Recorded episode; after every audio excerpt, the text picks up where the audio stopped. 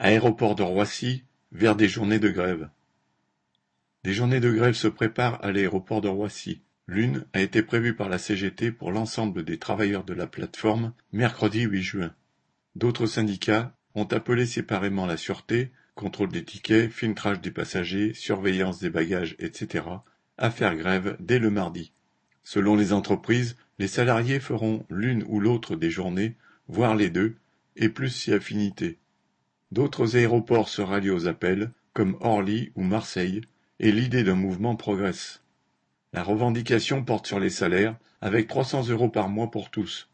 Elle apparaît plus que justifiée, vu ce qui a été perdu depuis des mois.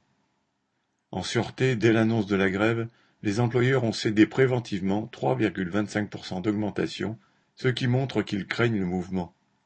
L'entreprise Securitas a annoncé une prime de 300 euros à verser en juillet, mais sur critères. Au diable leur prime, disent certains, c'est d'un salaire qu'on a besoin. Et 3,25% n'est même pas la hausse des prix prévue pour l'année. Il y a donc toutes les raisons d'entrer en action.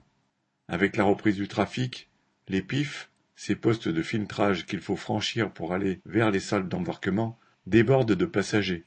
Au terminal F de Roissy, par exemple, sur neuf postes qui devraient être ouverts, seulement quatre fonctionnent et pour les salariés comme pour les passagers, c'est l'enfer.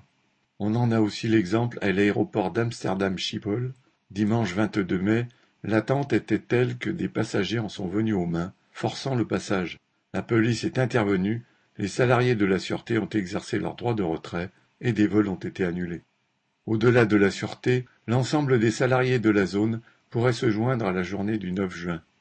Les appels ont été relayés à Air France ou Cervère, qui confectionnent les plateaux repas des passagers, chez ADP, Aéroport de Paris, etc.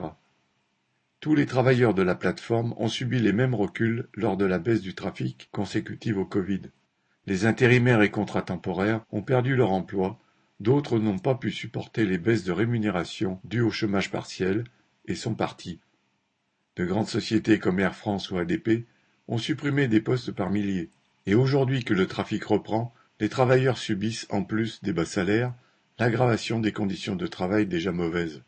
Le PDG d'ADP dit lui-même que 4000 emplois manquent à l'aéroport de Roissy. Les travailleurs ont conscience que les patrons ont besoin d'eux.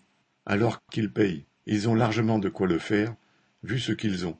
Un chiffre le montre. Si les dividendes versés aux actionnaires d'ADP étaient répartis entre tous les salariés de ce groupe, cela ferait l'équivalent de 4200 euros par mois pour chacun d'entre eux.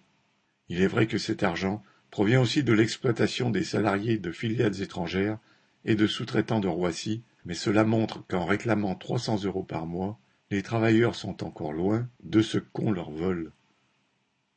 Correspondant Hello.